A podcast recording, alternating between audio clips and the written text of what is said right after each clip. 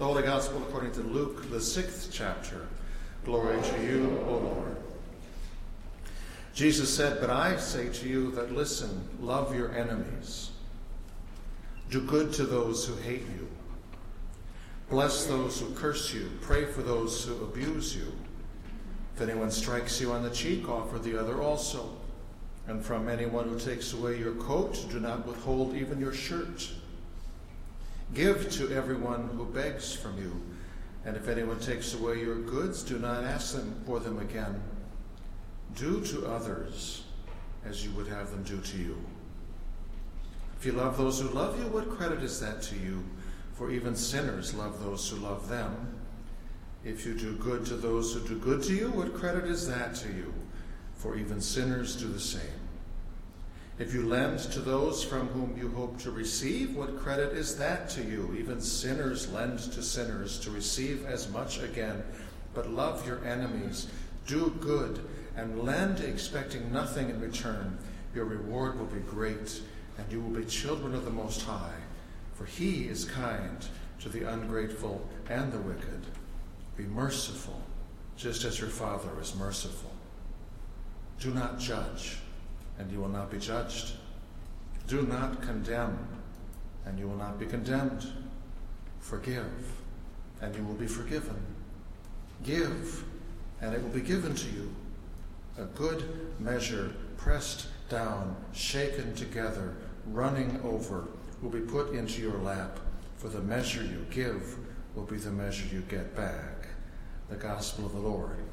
Praise, Praise to you, O Christ. Sisters and brothers, grace be unto you and peace from God our Father and our Lord Jesus Christ.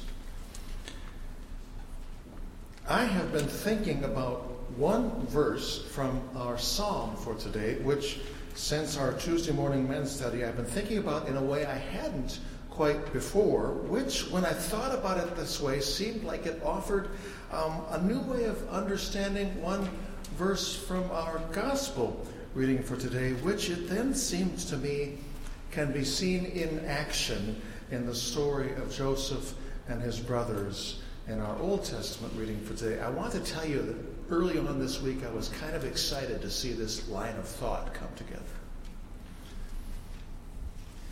I want to see, tell you that most of you uh, have a look on your faces that says, We'll see, preacher.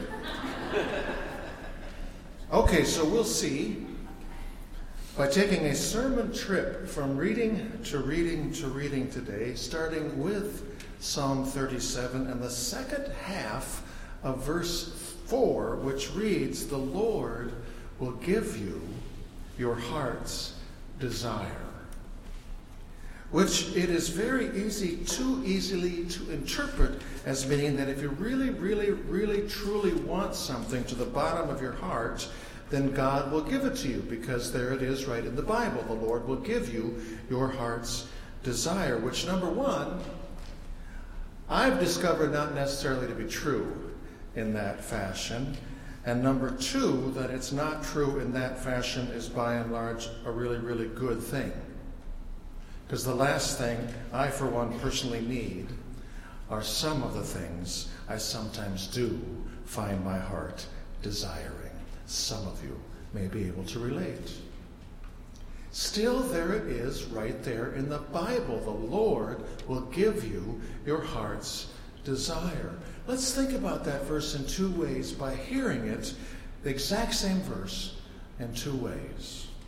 First, the too easy way. The Lord will give you your heart's desire. Same words same verse, I think, new and improved way. The Lord will give you your heart's desire. Do you hear? Powerful difference, I think, between the two. Powerfully hopeful promise in the second of the two, that being the promise that God gives you your heart's desire by giving your heart desires to desire which are not the so often shallow and self absorbed desires of sin crusted hearts, but are rather the desires of God in and for human hearts. All of which I think can be heard more clearly when you hear that whole verse, not just that half of the verse. Take delight in the Lord, and he will give you the desire of your heart. Can you hear it now? God is not in the business of giving out whatever the heck human hearts randomly desire. Or, for that matter, whatever in hell human hearts sinfully desire. God, rather, through God's Spirit, is ever at work to give our hearts their desires as God's Word and God's presence give and grow and woo forth from the heart desires that are by God worth desiring. Which takes us to a verse from our gospel reading for today, and perhaps a new way to read it. That being Luke 6:37 and this verse forgive and you will be forgiven.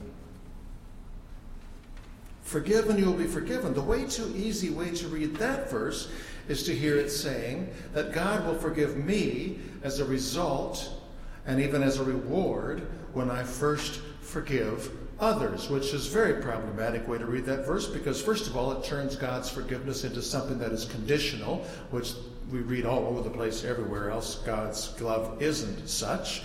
But second of all, it's problematic because it leaves me, anyway, unconditionally out of luck in terms of ever being fully forgiven, given the fact that one of the things I, anyway, most need forgiveness for is how unforgiving I can be. How unforgiving I sometimes prefer to be. How unforgiving, darn it, I sometimes pretty much to the bottom of my heart's desires desire to be. Maybe it's just me. God gives us our heart's desire in that case precisely not by giving us our heart's desire, but rather by planting, tending, caring for, fertilizing, deadheading as needed, growing in hearts the desire to be forgiving. It's a desire which when it comes into the heart, inevitably does so holding hands with its twin sister. She being the one who reminds me how much and how often I've needed to be forgiven and have been forgiven, and how freeing that's been. And then slipping into the heart with those two twins, too, comes their triplet twin brother too. he being the one who gently, persistently whispers in my heart that being forgiven is not the only thing that is freeing. Being forgiving is freeing too.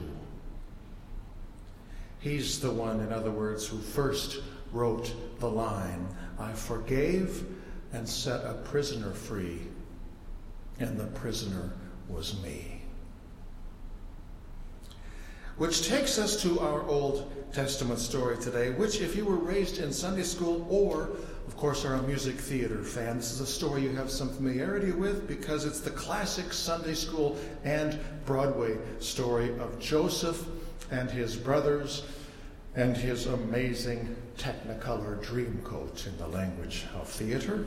Bible background to the story. Joseph's father was named Jacob, who was a conniver from way back. But when he went back to the home country to found a wife, he got connived after he fell absolutely smitten and in love with a beautiful woman whose name was Rachel, whose father, Laban, said that he could have her in marriage if he worked on his farm for seven years, which Jacob did only to find on the morning after the wedding that the veiled bride he had married and spent his wedding night with was Rachel's older sister, Leah. whom he didn't love and didn't consider beautiful, but the marriage was consummated. He confronted Laban, who said, Oh gosh, I'm sorry. I thought since your grandpa was from around here, you knew that this oldest sister has to get married first. At this point, some feel for Jacob. Me, not so much. He was a conniver who got connived, discovered that karma is who she is sometimes. I feel for Leah, who seems surely to be the one who was most taken advantage of and used and wounded here. Background moving on Jacob works seven more years to win the hand of his soulmate, his, the love of his life, his Rachel. In the meantime, he didn't love her, but he did have children with Leah, six boys and a girl. Plus, he followed the typical, but let's be clear, ill advised custom of his day by having two more sons with Leah's handmaid, whose name was Zilpah. Then he finally married Rachel, and they tried, believe me, but they finally, for after several years, the only offspring they produced were two more sons with Rachel's handmaid Bilhah. Finally, finally, finally, Rachel had a son. And Jacob had a child with the one woman he'd always and only loved. And he named him Joseph. And they all moved back to the land of Canaan, and everybody everywhere, including Joseph, knew that he, above all, was his father's favorite child. And Dad gave him that coat of many colors just in case his favor for his favorite son wasn't clear enough. His brothers, to the bottom of their heart's desires, resented and hated Joseph. Back in Canaan, Rachel had another son. His name was Benjamin. Rachel died in childbirth. One time at breakfast, Joseph came downstairs and told his brothers about a dream he had dreamed in which they, his older brothers, had all bowed down, faces planted in the dirt before him. This went over exactly the way you would think it would go over. They resented and hated him even more. And I certainly get this. I'm sure that I, to the bottom of my heart, would have resented, possibly hated him too they found a chance to give themselves what their hearts desired. One time when they were out in the field, and Jacob sent Joseph to check out on them, check out how they were doing, and they saw him and they were planning to kill him. But a group of Midianite traders on their way to Egypt passed by, and so the brothers instead sold Joseph to them, made a few bucks on the side, and then they dipped the amazingly colored coat in the red blood of a goat they killed, and then went back and told their father that they'd found the coat just like that, and apparently a wild animal of some sort had killed Joseph. We're so sorry, Dad, they said. If only he hadn't been out there alone. If only we could have been there for him.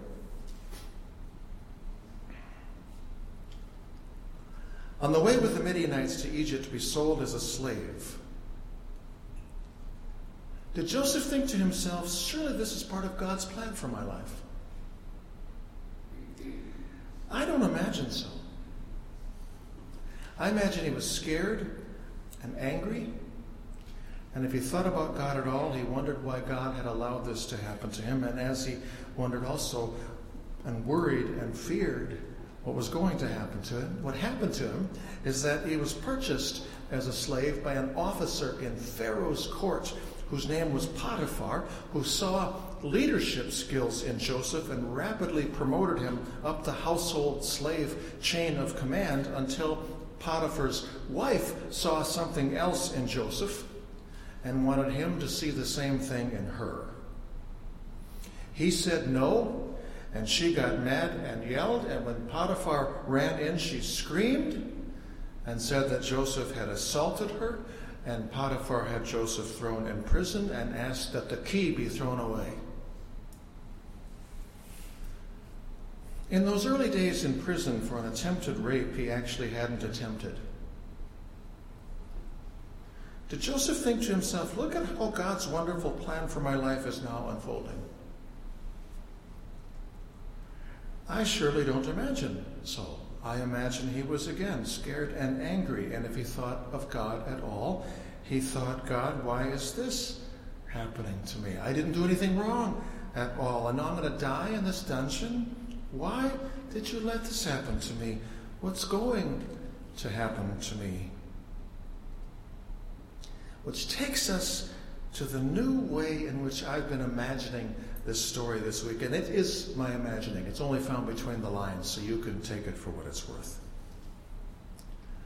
I'm imagining that throughout this story, all along in this story, but maybe more than ever, here now in prison in this story, God has been, and even more now was at work to give Joseph the desire of his heart by giving him and then ever deepening within him the desire for which he soon now in prison came to realize was deeper than any desire for his heart. For that desire was his desire for God. Not now in the sense of God needing to come and explain everything to him or even come free him from this prison, but just to come. Come here to this prison's present darkness and to make himself known to him there.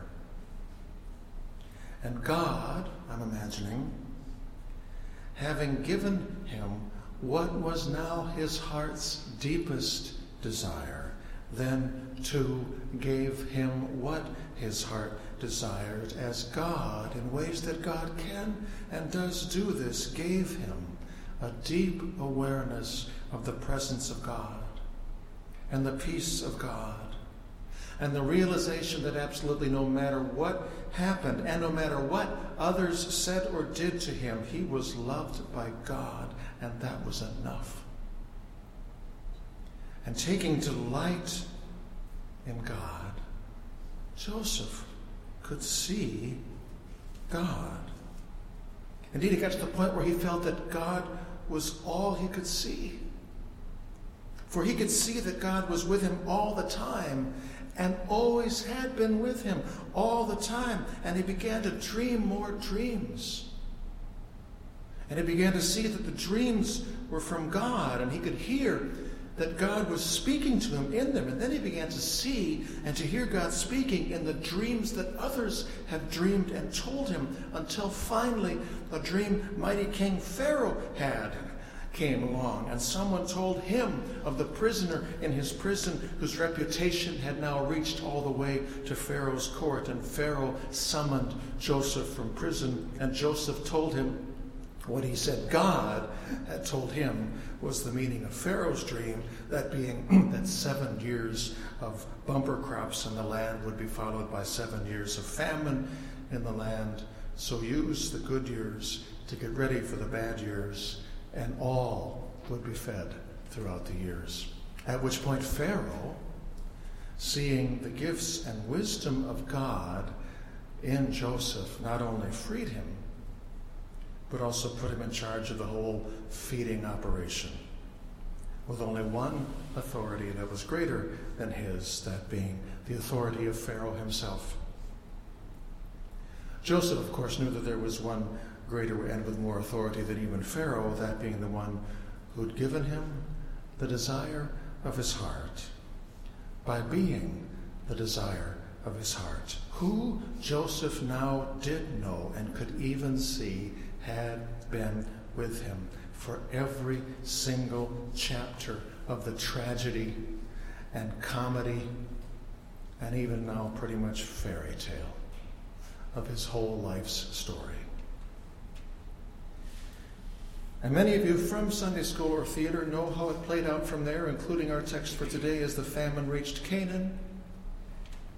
And Jacob's remaining sons went to Egypt to get food or they would die of starvation, which of course led them to Joseph, whom they did not recognize when they were ushered into his presence, although of course it would have been hard to recognize anybody by the time they were face down on the ground, bowed down before him in his presence?